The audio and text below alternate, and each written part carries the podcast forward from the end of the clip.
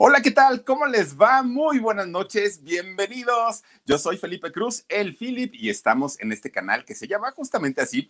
Oigan, fíjense que hoy vamos a recordar a un, híjole, es, es un, eh, bueno, fue un cantante con una de las carreras más cortas, más chiquitas, de menos tiempo, con menos canciones, pero que la gran mayoría de las canciones que hizo las convirtió en éxito. La gran mayoría, gran. También actuó, fíjense que eh, salió por ahí en una película a petición de alguien. Y eh, su vida fue intensa, pero miren, intensa de principio a fin. Me refiero a Ritchie Valens. Fíjense que este eh, hombre californiano, eh, finalmente un, un hombre muy, muy, muy exageradamente, muy talentoso y muy adelantado también a su época. Tuvo un, una vida bastante intensa, pero tuvo una muerte más intensa todavía, muchísimo. Bueno, hay una película, ¿no? La película de La Bamba. ¿Y por qué hizo la película de La Bamba? ¿O por qué hicieron la película de La Bamba si finalmente es un son jarocho? Es, es una, un, una canción. Es, este son jarocho de La Bamba, fíjense que hasta el día de hoy no se sabe quién la escribió. En, obviamente en Veracruz, ¿no? Con, con, con la marimba y todo esto, es uno de los clásicos, es como el himno de Veracruz. Y entonces resulta que eh, se, se dice que fue escrita por ahí del año mil seiscientos ochenta, más o menos, pero no se sabe quién es el, el autor de la letra. Bueno, cuando Ritchie Valens escucha esa canción, se enamora, ¿no? Finalmente dijo, es una música folclórica, es una música festiva, es una música muy bonita. Pero yo soy rockero, entonces le voy a hacer unos arreglitos y a ver cómo suena. Bueno, La Bamba era conocida, obviamente, en Veracruz, en México, pero no en el mundo. Cuando Ritchie Valens la canta, cuando él eh, toca La Bamba, bueno, llega a ser mundialmente exitosa esta canción y se da a conocer prácticamente a todo, a todo, a todo el mundo. Un, una vida de verdad bien interesante la, la de Ritchie Valens, pero fíjense que la forma en, en la que él eh, fallece de, desafortunadamente muy jovencito, muy, muy, muy jovencito. Hoy les voy a platicar todo. Pero además, fíjense que hubo una persona que predijo todo, absolutamente todo. La forma, eh, bueno, lo único que le faltó fue la fecha y el lugar, fue lo único. De ahí en fuera, absolutamente todo. Lo único que ella no pudo ver, esta persona no pudo ver, es que en este viaje también iba alguien muy cercano a ella. Alguien, híjole, que le costó. Y bueno, de hecho, esta misma persona se iba, eh, iba también eh, en, en el viaje donde ocurrió la tragedia de Ritchie Valens. Se iba a subir. ¿Por qué no se subió? También se los voy a platicar todo aquí en el canal del Philip. Fíjense, ¿por, por qué es tan cercano eh, este cantante Ritchie Valens a nosotros, a los mexicanos, a la música, eh, pues obviamente que escuchamos todos los días? Pues porque finalmente su, su familia fue una familia eh, mexicana, fue una familia que, que luchó. Fíjense. Uno, uno pensaría que, por ejemplo, en el año noventa y cinco, que, que, que en aquel marzo treinta y uno del noventa y cinco, nos dan la noticia de que Selena Quintanilla, desafortunadamente, había sido asesinada por Yolanda Saldívar.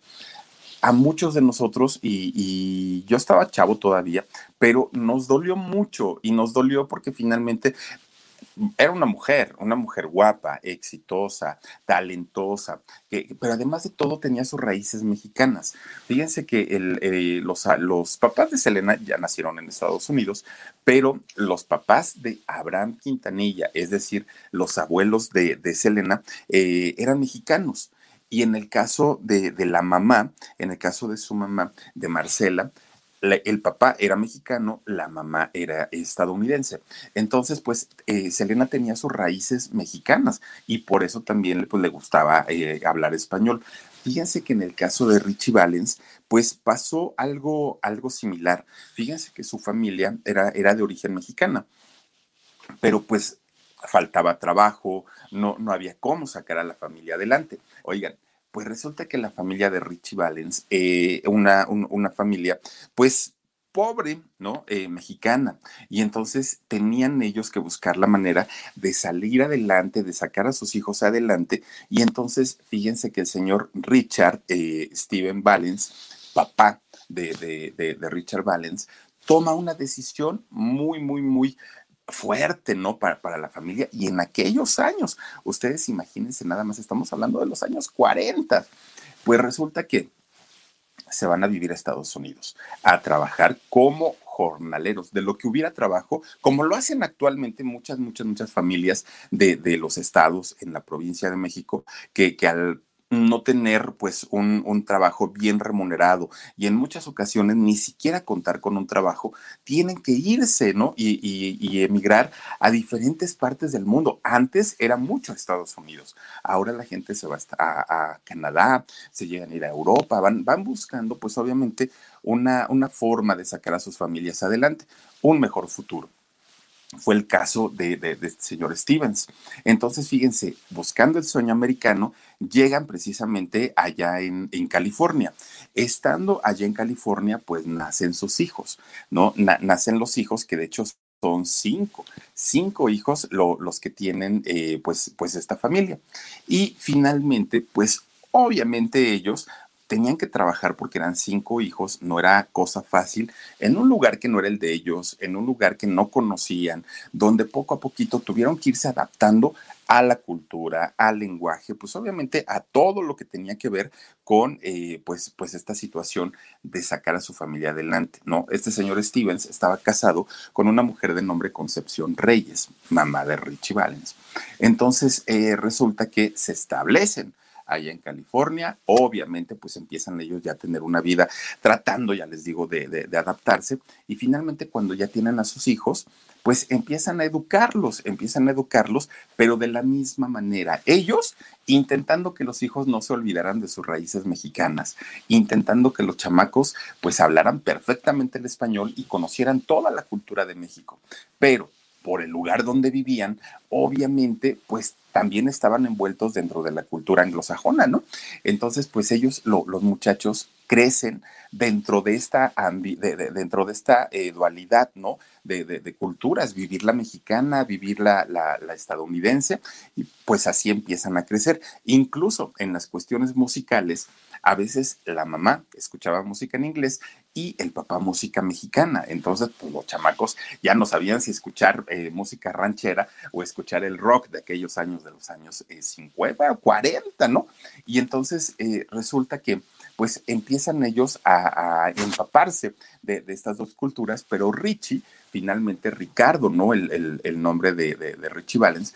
Ricardo, fíjense que empezó a tener no solamente un gusto musical, ¿no? Hay, hay niños que dicen, me gusta la música y me gusta el, el, el, el escuchar, ¿no? Que, que la gente canta y todo. Pero hay personas que además de esto traen un talento, miren, que ya lo quisieran las grandes estrellas de la música. Y entonces el chamaco ya desde chiquito, desde chiquito, pintaba no solamente a que le gustaba la música, sino a hacer música, a crear música. Y entonces resulta que el papá eh, de, de, de Ritchie, pues viendo que el niño tenía talento, pues le dice, a ver, mijo, cuando yo tenga tiempo te voy a enseñar a tocar la guitarra, ¿no? Y a cantar, pues digo, ya de paso. Bueno, el señor le compra su guitarrita a Ritchie, siendo muy, muy, muy chiquitito. Y entonces le empieza a dar clases. Pero miren, se encuentra con el primer tropezón de su vida, Ritchie Valens, siendo muy, muy, muy chiquito. Y es que resulta que el papá le dice, a ver, mijo, vamos a aprender a tocar la guitarra. No, pues que sí, papá. La vas a agarrar y entonces vas a tocar. Estos se llaman trastes. Le vas a poner tu dedito aquí, tu manita acá y todo. Y le empieza a explicar el papá cómo es que tenía que tocar la guitarra. Miren, el chamaco agarraba, hagan de cuenta como cuando el Philip hace la, la, la este, filipiorca, más o menos igual. En lugar de agarrar la guitarra así, el chamaco la agarraba así. No, espérate, hijo, es al revés. Y entonces le, le, le volví a decir, a ver, vuélvela a agarrar así normal, y este de acá que se llama traste, le vas a hacer así y todo. La agarraba otra vez Ritchie Valens, y miren, la agarraba otra vez así. Pues, ¿qué le pasa a este chamaco, no? Decía el papá. Bueno, pues resulta que a tanto y tanto y tanto se van dando cuenta que este muchacho era zurdo. Y entonces, miren, Todo, todo, todo, todo en el mundo está hecho, pensado, creado y diseñado para personas diestras. No hay, y si los hay son pocos, eh, los artículos que están diseñados para personas zurdas. Y entonces los instrumentos musicales, pues obviamente eran lo mismo. Para Ritchie, ese fue el primer, primer, primer tropezón en donde dijo, ¿y ahora qué hago? Mi gente, ¿cómo están? Yo soy Nicolás Porchela y quiero invitarlos a que escuches mi nuevo podcast Sin Calzones, en el que con mi amigo Agustín Fernández y nuestros increíbles invitados hablamos de la vida, la fiesta y nuestras mejores anécdotas. Y obviamente todos los detalles que no contamos en ningún otro lugar, solo lo van a tener acá en Sin Calzones. Ven a escucharnos como más nos gusta estar, sin calzones. Ustedes ya saben que nos gusta andar sin calzones por todos lados y a ustedes les gusta vernos sin calzones. Esto todos los jueves en cualquier plataforma donde escuches podcast y en YouTube.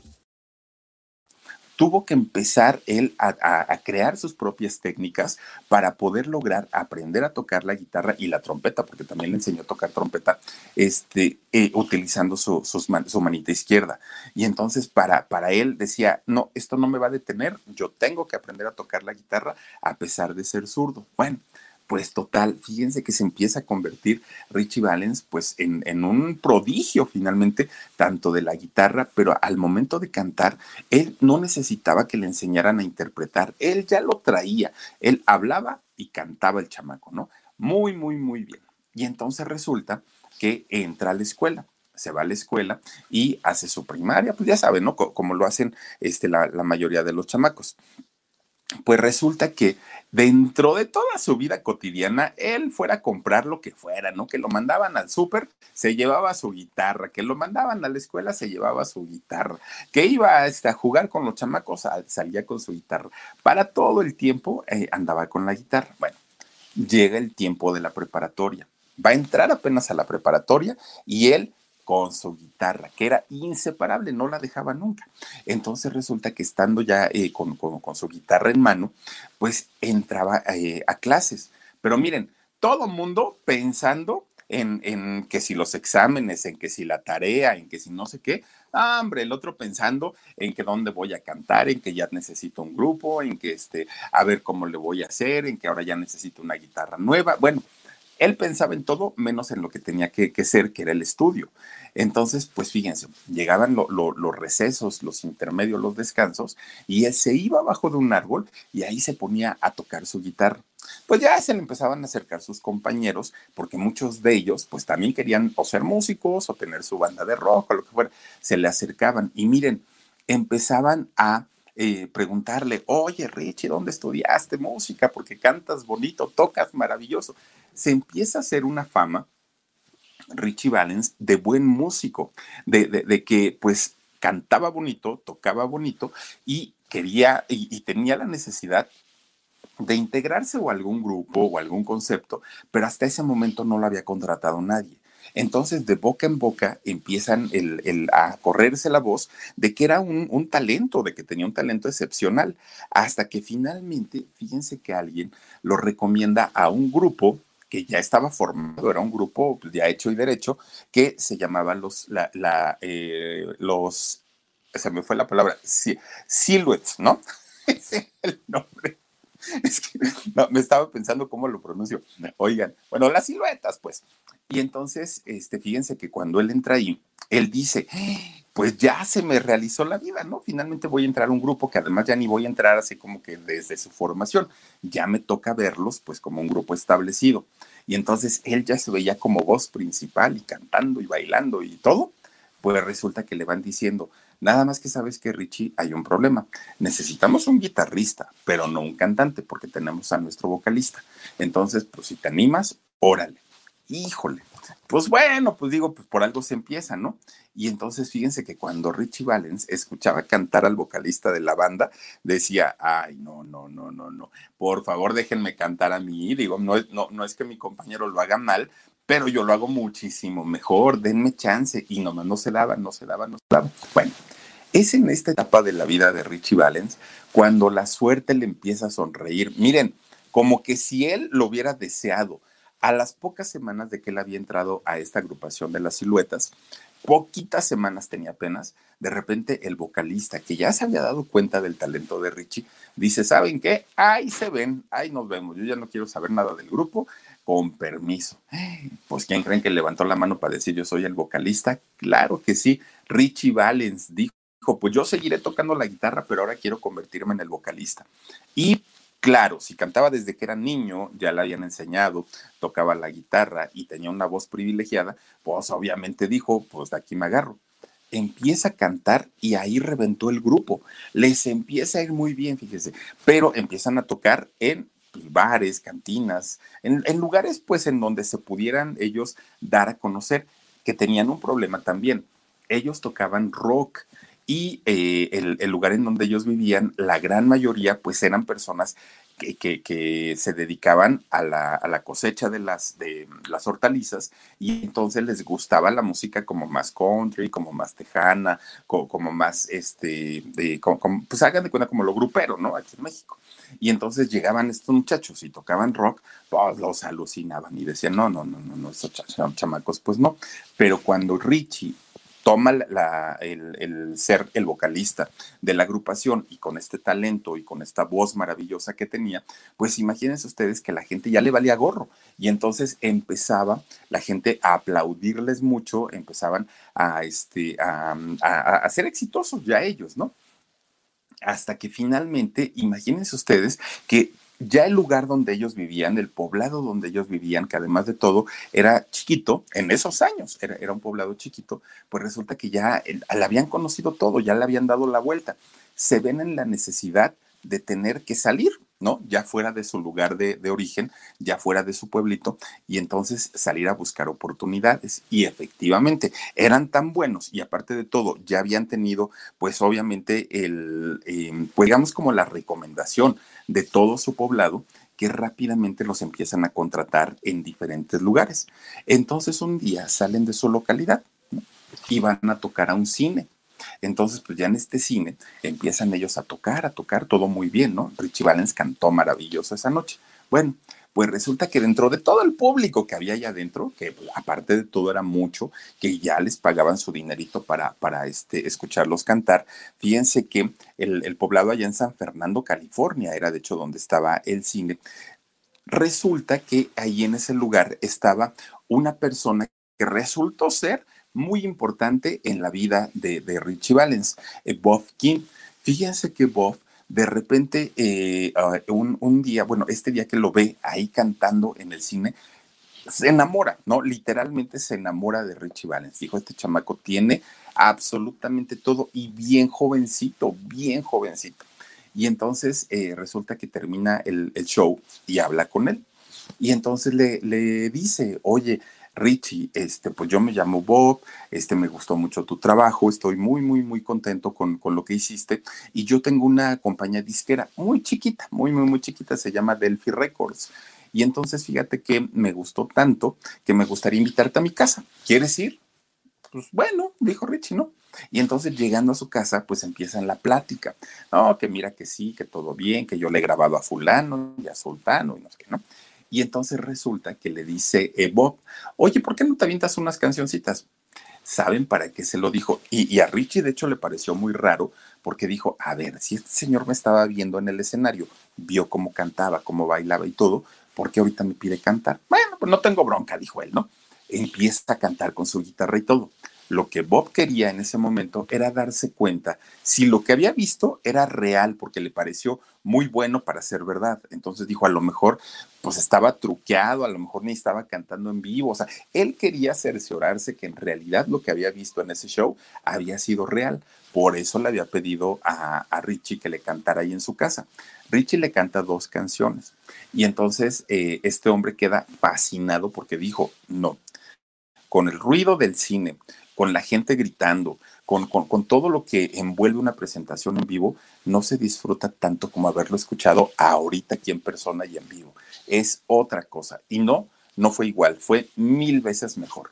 Y entonces lo baja al sótano de su casa. Pero miren, no se espanten, no, no se espanten, no era Andrés Ruemer, ¿no? Resulta que van bajando las escaleras de, de, del sótano, abre la puerta, y lo que se encuentra es un estudio de grabación muy chiquito, muy improvisado, pero tenía lo suficiente como para poder hacer grabaciones profesionales. Que de hecho, lo que más les interesa a los músicos es una buena acústica, es, es decir, que no haya rebotes de sonido y que haya un buen micrófono, para que el micrófono capte todo lo que tienen que captar, ¿no? Y eso lo tenía el, el estudio de, de, de este señor Bob. Entonces, eh, ahí, justamente en este lugar, se ponen a platicar sobre el futuro de Ritchie Valens, ¿no? Eh, empiezan ellos a, a, pues, a preguntarse de qué manera podía haber un lanzamiento, de qué manera podía apoyarlo en una carrera muy importante para él. Y fíjense que resulta que cuando empiezan a platicar, empiezan, claro, a salir también lo, la, las primeras dificultades, ¿no? Para, para Ritchie. ¿Y saben cuál fue la primerita, la primerita? Pues la primera dificultad fue el nombre, el nombre eh, real de, de, de Ritchie Valens, y por lo que todos, por el nombre que todo mundo lo conocían, que era Ricardo Esteban Eh, Valenzuela. Mi gente, ¿cómo están? Yo soy Nicolás Porchela y quiero invitarlos a que escuches mi nuevo podcast Sin Calzones, en el que con mi amigo Agustín Fernández y nuestros increíbles invitados hablamos de la vida, la fiesta y nuestras mejores anécdotas. Y obviamente todos los detalles que no contamos en ningún otro lugar, solo lo van a tener acá en Sin Calzones. Ven a escucharnos como más nos gusta estar sin calzones. Ustedes ya saben que nos gusta andar sin calzones por todos lados y a ustedes les gusta a vernos sin calzones. Esto todos los jueves en cualquier plataforma donde escuches podcast y en YouTube. Y Reyes. Y entonces, fíjense que eh, le, le dice Bob, es que ese nombre es muy latino. Y si lo que queremos es lanzarte como un cantante de música eh, de rock y de rock en inglés, pues esto no checa. Y estamos hablando, pues ya les digo, de los años cincuenta. Entonces, si ahorita, y ustedes imagínense que de pronto a la gente le cuesta mucho todavía integrar a los latinos en, en, en el mundo anglosajón, en aquellos años era imposible y era impensable, no había forma, no había manera. Y entonces le, le, le dice a Ritchie, lo primero que tenemos que hacer es recortar tu nombre, ¿no? Y entonces ya no vas a ser Ricardo, ahora vas a ser Ritchie, ya no vas a ser Valenzuela, ahora vas a ser Valens, y con eso vamos a ver qué tal nos funciona. Y dijo Ritchie, bueno, pues tú dirás que me vas a cambiar el nombre, pero ¿y la cara quién me la cambia? O sea, si yo tengo el aspecto latino y, y mi familia es latina, o sea, yo, yo, yo no puedo negar mis orígenes. Y le dijo, no, pero de ahora en adelante así va a ser tu nombre. Bueno, pues finalmente, fíjense que eh, eh, estando ahí, le dice este Bob, oye, ¿sabes qué? Ahora hay que grabar tu primer canción, con la que vamos a salir, con la que vamos a presentarte ante el público, ante la gente, hay que grabarla. Y dice Ritchie, pues sí, graba su primer canción ya en un estudio de, de, de grabación profesional, Come and Let's Go, graba esta canción eh, Ritchie Valens, y miren, la empiezan a promocionar en la radio allá en California, y empieza a subir la canción, ¿no? Empieza pum, pum, pum, desde el lugar sesenta, empieza para arriba, para arriba, para arriba, para arriba, para arriba. No, ellos encantados y felices de la vida porque dijeron, ya la hicimos, de aquí al estrellato. Llega al lugar número cuarenta y dos y ya no sube. Y, y pasa otra semana y ya no sube. Y ahí se queda, y ahí se queda. Bueno, pues Ritchie Valens, lejos de decir, ay, qué desilusión, qué decepción, pensamos llegar más lejos, y no, lo que hizo Ritchie Valens fue decir, a ver, si ya pude llegar al cuarenta y dos, a la canción que sigue, llego al veinte, por lo menos, y a la que sigue llego al diez, y a la que sigue al primer lugar, pero en, en algún momento yo voy a estar hasta arriba, no me importa, para haber sido la primera grabación me fue bastante, bastante bien, él muy orgulloso, aparte de todo, ¿no? Y entonces, eh, efectivamente, fíjense que eh, a partir de ese momento, pues empieza ya a trabajar de una manera más, más intensa, pero había algo. Miren, no lo dejaba tanto avanzar en la cuestión de la música el hecho de que tenía que estudiar porque estaba en la prepa, tenía que este, trabajar porque se iba a cantar, ¿no? a, a los bares con su banda, tenía que estar ensayando sus nuevas canciones, tenía que estar con... Bueno, todo el tiempo estaba ocupado este muchacho. Entonces se queda pensando y dice, a algo tengo que renunciar, a algo. No sé a qué, pero no puedo con todo. Es demasiado lo que estoy haciendo.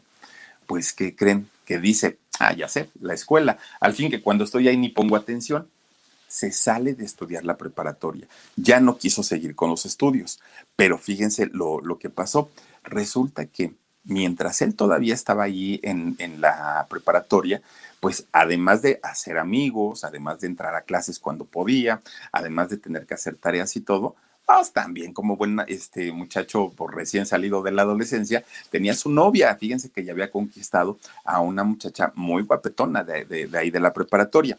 Y entonces, de hecho, a esta muchacha le compone la siguiente canción que grabó profesionalmente, que es la canción de Donna.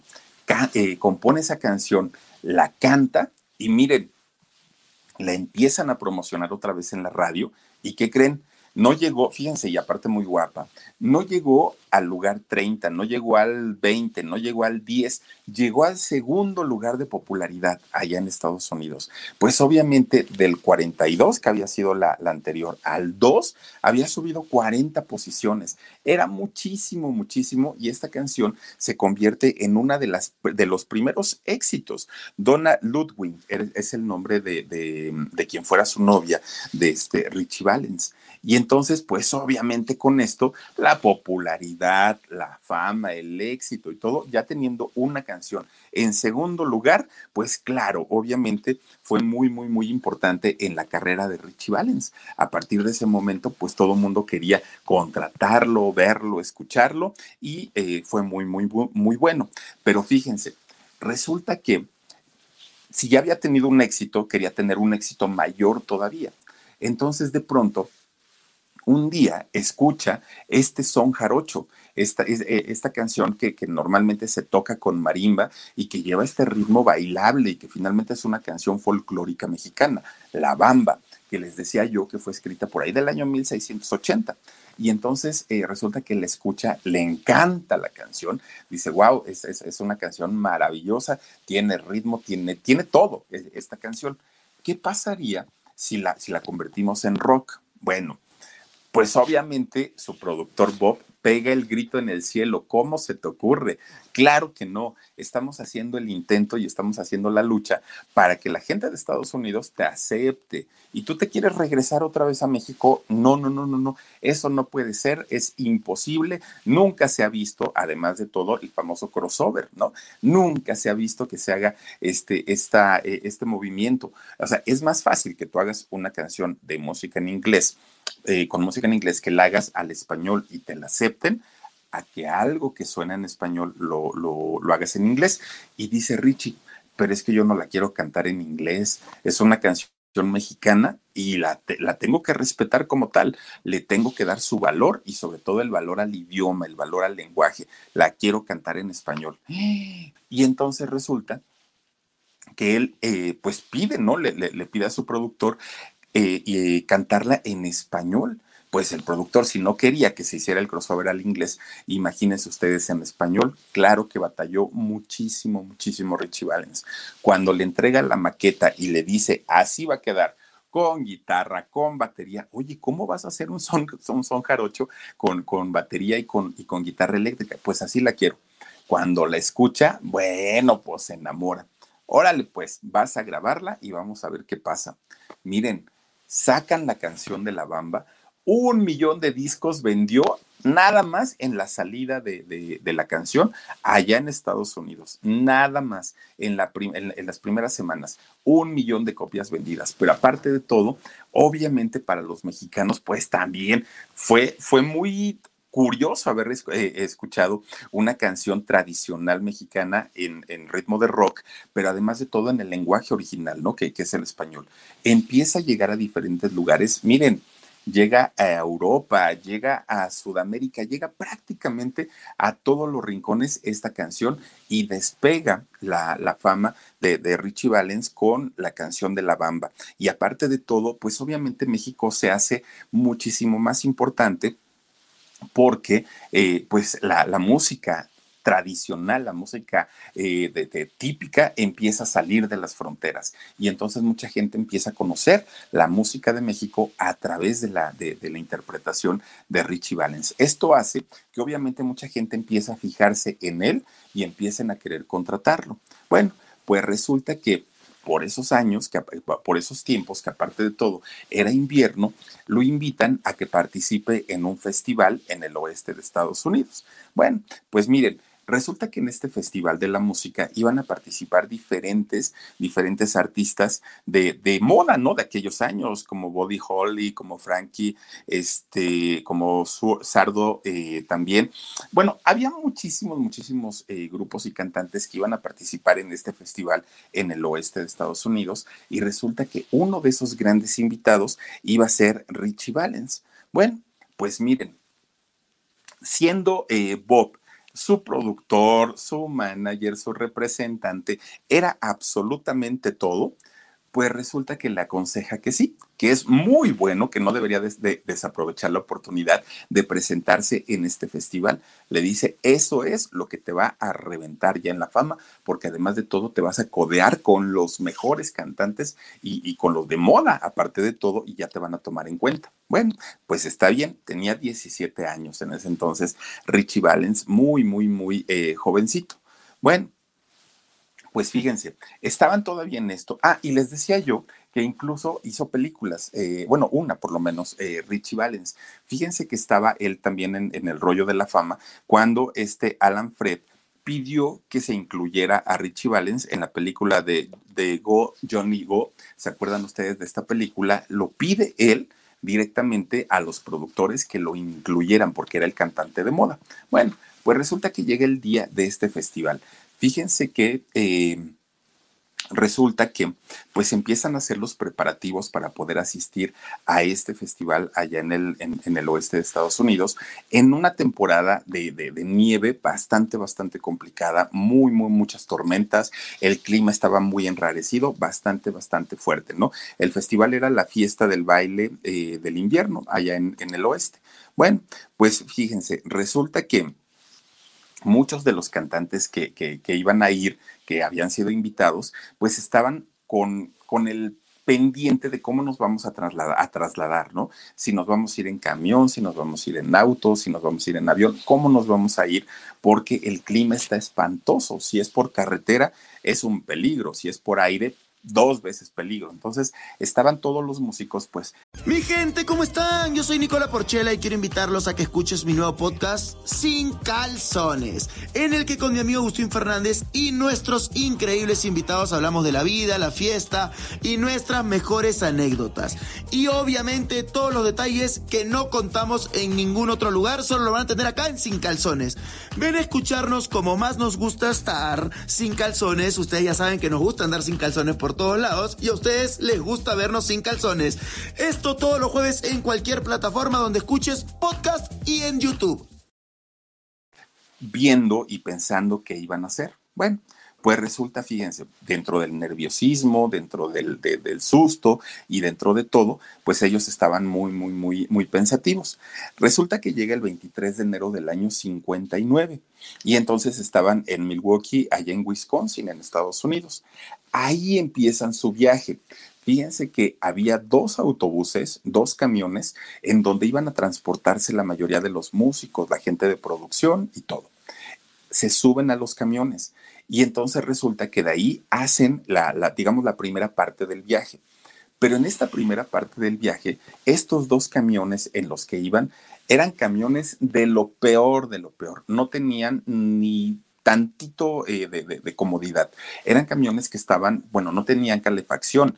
Y el invierno, como estaba de fuerte, de duro, la temperat- las temperaturas muy bajas y este, pues eh, ellos teniendo que hacer un viaje muy largo, imagínense ustedes que iban De, de, de, de pueblo a pueblo, y resulta que uno de los músicos que iban viajando en este autobús empieza a sentir tanto frío, tanto frío, que se empieza a tapar muchas este, cobijas, ¿no?, que llevaba ahí. Bueno, pues resulta que los pies no se los tapa.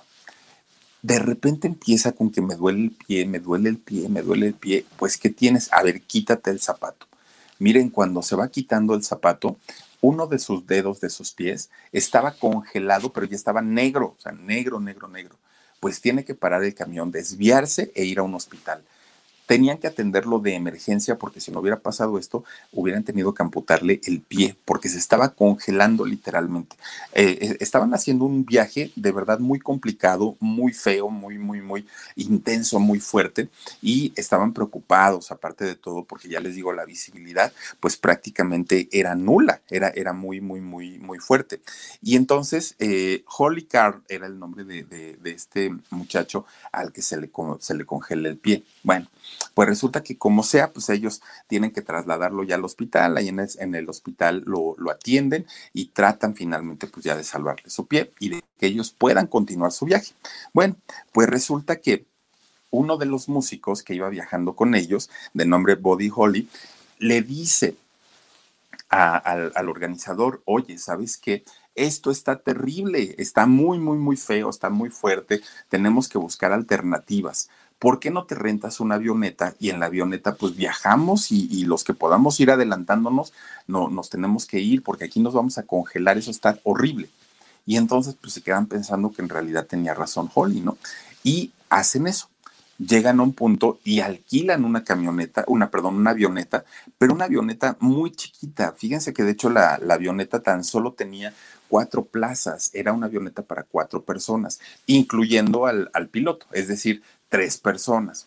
Entonces la rentan, la alquilan, pero todo mundo, imagínense ustedes, dos camiones, por lo menos cuarenta personas por, por camión, ochenta personas, ¿no? Entonces, eh, pues muy, muy, muy preocupados ellos y aparte, además de todo, todos querían subir a la avioneta, todos dijeron, no, pues yo voy, yo voy, yo voy, yo voy. ¿Qué fue lo que tuvieron que hacer? Empezar a, a echarse volados con monedas, ¿no? Monedas al aire. El que gane va y el que gane va y el que gane va. Y así estaban, hasta ahí poniendo menos, menos, menos, y que finalmente quedaran ya solamente los, lo, los tres que se iban a subir a ese avión. Bueno, pues total, resulta que uno de los ganadores para poder treparse a esta avioneta, pues fue Ritchie Valens, que de hecho fíjense que a él se le, se le hizo muy, muy, muy extraño el haber ganado esta, eh, este volado, porque él decía que nunca en su vida, nunca en su vida había ganado nada y muchis, muchísimo menos un volado, pero dijo, yo ya la hice, ya me voy a trepar allá a la avioneta, ¿no? Dejo de padecer frío, ya no tengo ningún problema. Bueno, pues está bien. Resulta que había otro, otro este, músico que ya tenía su, su boleto ya garantizado, ¿no? Este Richardson, él ya, ya, ya tenía su boleto asegurado, él decía yo ya estoy, eh, estoy este, arriba, pero resulta que uno de sus compañeros tenía gripa, fíjense que estaba bien, bien, bien, bien gripiento y entonces le dice, súbete tú, tú vete, pues vas malito y no estás como para que este, vayas batallando en el camión, yo me voy en el camión y no pasa nada. Bueno, pues total, ya se organizan todos y se suben los que se tenían que subir y los que no, pues se, se quedan ahí en el camión, que de hecho, fíjense, todavía cuando, cuando estos muchachos ya se iban a subir a, a la avioneta, todavía entre dos de ellos, todavía se hacen la broma y, y le dice uno, el, el que iba a viajar en el avión le dice al otro, ojalá y se congele tu camión, y el del camión le dice, y ojalá que se estrelle tu avioneta, ¿no? Todavía en, en son de, de, de cotorreo, pues hasta ahí quedó. Bueno, pues miren, se suben a la, a la avioneta, ¿no? El, el piloto, fíjense que un piloto joven, pero aparte de todo, era muy bueno, muy, muy, muy bueno, pero con eh, un clima bueno. Nunca había volado, nunca había volado una avioneta en un clima de, de, de tormenta, de nieve, con poca visibilidad. No tenía ninguna experiencia. De hecho, iba muy nervioso. Él no quería viajar precisamente por eso, porque sabía que si uno de sus, talo- uno de sus talones de Aquiles era precisamente el, el, la, la poca visibilidad que iba a haber en ese, en ese viaje. Como sea, pues se sube también y empieza a pilotear la, la avioneta. Preocupado, con miedo, temeroso, pero pues él agarró finalmente, ¿no? Su, su avioneta y empieza a viajar. Oigan, Roger Peterson, el nombre del piloto, sube la avioneta, pero desde el primer momento se le va toda la visibilidad. Ya no veía absolutamente nada. Sube, sube, sube, sube, sube, sube la avioneta, hasta que de pronto él pensó haber encontrado, pues ya el, el, el ¿cómo le llaman? La, la, la altitud de crucero, donde pues ya iba eh, seguro él. Y fíjense que de pronto lo que piensan y lo que creen que sucedió es que eh, este piloto, Roger Peterson, confunde, confunde las nubes con la misma nieve. Y entonces que dentro de todo lo aterrorizado que le iba, dentro de todo el miedo que llevaba, confunde y no sabía, llegó un momento en el que él perdió la noción de si estaba arriba o estaba abajo, si necesitaba más altitud o ya necesitaba bajar el, la, la aeronave. Eso es lo que creen que sucedió. Y entonces eh, en, en un intento de, de poder estabilizar su, su aeronave, la quiere subir, la quiere elevar, pero en lugar de subirla, la va bajando, hasta que de repente la aeronave se estrella, se estampa, toca tierra en un cultivo de, de terreno de cultivo de maíz que estaba, por cierto, congelado, y ahí es donde quedan, pues, los restos de, de, de los cuatro tripulantes, de, de, de, los, de los tres músicos y del piloto de la aeronave, y hasta ahí fue el, el último adiós, donde pues perdió la vida desafortunadamente este muchacho Ritchie Valens a tan solo diecisiete años. diecisiete años tenía eh, cuando ocurrió este lamentable suceso y eh, pues imagínense, fue conmoción porque aparte de todo, una carrera muy cortititita, muy muy muy cortitita, pocas canciones fueron las que eh, lo logró grabar y sin embargo fueron canciones que se quedaron para toda la vida. Se, se le llega a conocer a este día en el que muere Ritchie Valens como el día que murió la música. Así se le conoce por esta rapidez con la que pudo conquistar al público con tan poquitas canciones y hacerse un nombre y dejar un legado como músico importante. Ya les digo, hay, hay una película, ¿no? La, la película de La Bamba, que de hecho fíjense que esa película no me gusta tanto porque Eh, él, él tuvo cuatro hermanos, pero le dan mucha importancia a su hermano eh, Bob, es al que le dan como más, más, más relevancia y no cuentan la historia de los demás hermanos, no cuentan la historia del papá, o sea, como, como que hay muchas lagunas y le dan más importancia solamente a uno de sus hermanos y a la canción de La Bamba, obviamente. Pero, pero bueno, un, un personaje que muere muy, muy, muy jovencito en, en este terrible accidente y en donde, ah, pues miren, ahí está justamente en, en la película. Y entonces, eh, desafortunadamente para, para Ritchie Valens, siendo muy jovencito, pierde la, pierde la vida y miren nada más, pues de qué manera, además de todo, tan, tan trágica, ¿no? Oigan, pues fíjense, resulta que dentro de los músicos, dentro de los músicos que, que iban ahí, la esposa de uno de ellos, de nombre María Elena, iba a viajar, fíjense que iba a viajar con, con Holly, de hecho era el, el músico que iba, iba a viajar con ellos porque quería estar en ese festival, pero resulta que esta mujer de nombre María Elena ya le había dicho a Holly que ella, él, ella, perdón, había soñado un accidente, unas bolas de fuego así enormes cayendo. Y ella, ella decía que era un presagio, que era un presentimiento y que por esa razón... Mi gente, ¿cómo están? Yo soy Nicolás Porchela y quiero invitarlos a que escuches mi nuevo podcast Sin Calzones, en el que con mi amigo Agustín Fernández y nuestros increíbles invitados hablamos de la vida, la fiesta y nuestras mejores anécdotas.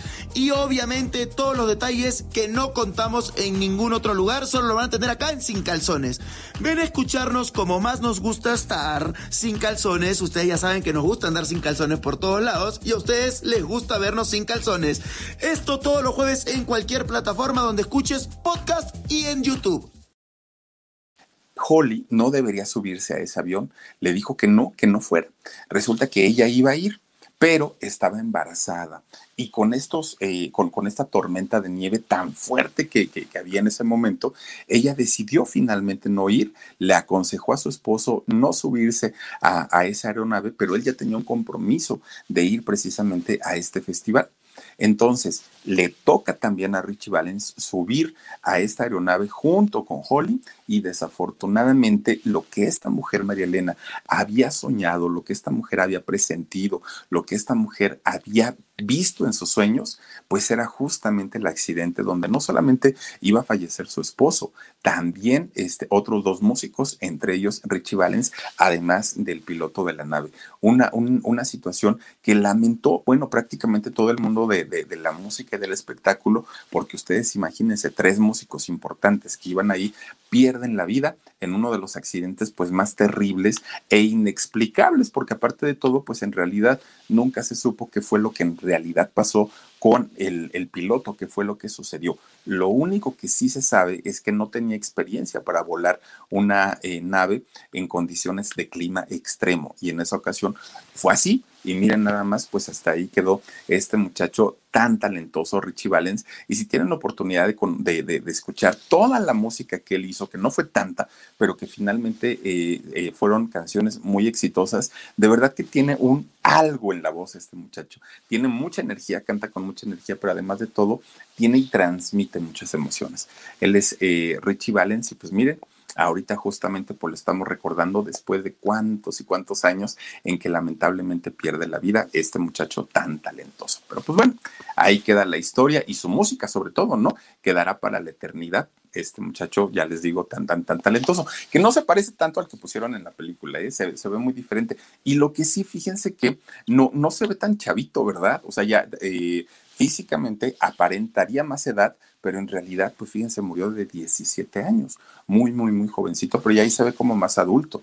En realidad, pues a esa edad eh, fallece lamentablemente Ritchie Valens. En fin, oigan, vamos a mandar saluditos en esta nochecita para quienes nos han hecho el favor de acompañarnos y de estar con nosotros. Andy Murl. Sí, ¿verdad? Muril, Andy Muril dice: Fili, me da mucho calor tu chaquetota, mándame una filipiorca, muchos besos, soy Lupita y estoy con el nombre de mi hijo. Lupita, bienvenida y gracias, gracias por estar aquí. Fíjate que en la mayoría de los lugares hace mucho calor, aquí por lo menos en la Ciudad de México ahorita está templado. No está haciendo frío, pero tampoco está así como muy, muy, muy caluroso aquí, ahorita, pero en la mayoría de los lugares sí está haciendo como mucho calor. Y te mando tu chiripiorca con mucho gusto.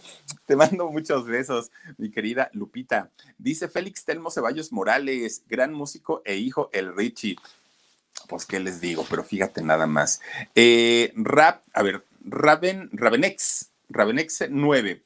Dice, ¿a quién se le ocurre subirse a un avión con tremenda tormenta? Y fíjate, Ravenexe, que aparte de todo, era una avioneta pequeña, que ese es el, el, el peor problema. Con el aire, imagínate, las turbulencias. No, de, de, debió haber sido espantoso y terrible. Pero viajar en carretera para ellos decían que era peor, porque se estaban congelando, literalmente. Laurita Aguirre dice, cuando no te toca... Cuando no te toca ni aunque te pongas, y cuando te toca, aunque te quites. Eso es muy cierto.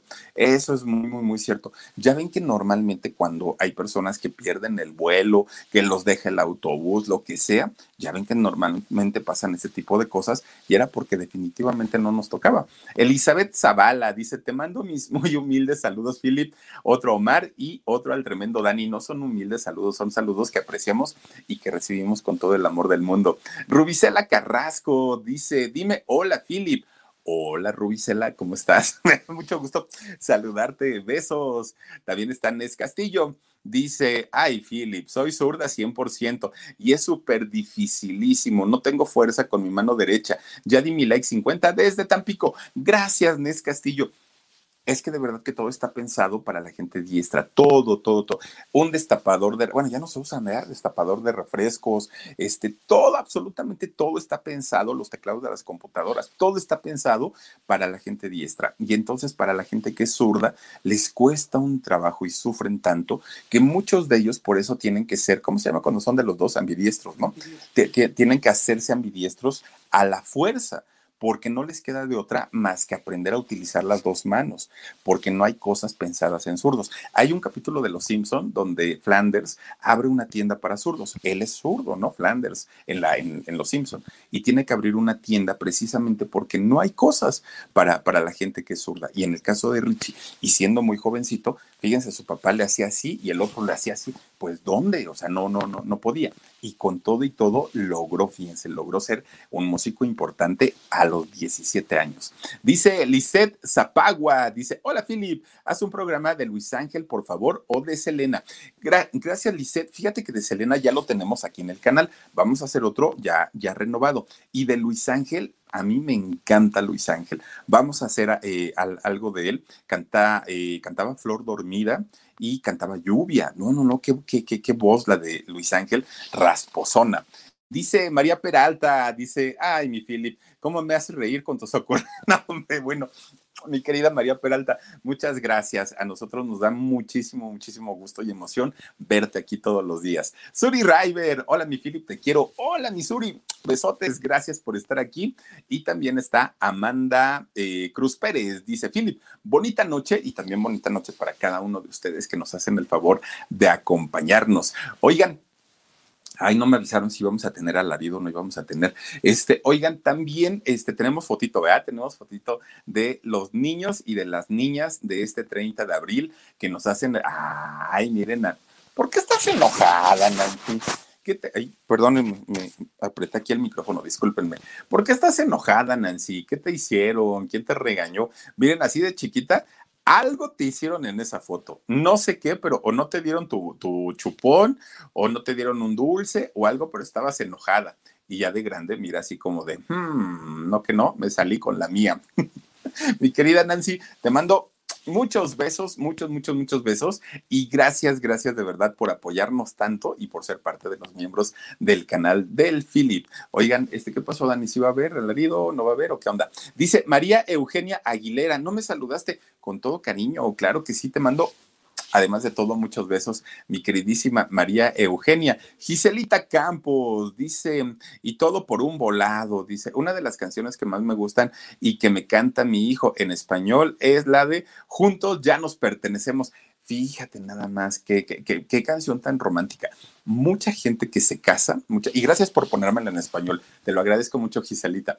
Este, mucha gente que se casa utiliza esa canción para su vals, ¿no? El vals de los enamorados. Oigan, pues gracias de verdad, gracias por haber estado con nosotros, por habernos acompañado, por haberse desvelado un poquito, un poquito, y me dejaron en ascuas si íbamos a tener alarido o no, pero este, yo los espero el día de mañana a las diez y media de la noche. Antes, ya lo saben que tenemos eh, también el programa En Shock totalmente en vivo en dos canales, Jorgito Carvajal, Productora sesenta y nueve y Papá Rayo. Y a las diez y media aquí en el canal del Philip les voy a platicar otra historia bien interesante, una historia bien, bien, bien padre que tenemos preparada para todos ustedes. Así es que los espero con mucho gusto y con todo cariño. Soy Felipe Cruz, el Philip. Gracias por haberme acompañado y nos vemos hasta el día de mañana. Adiós.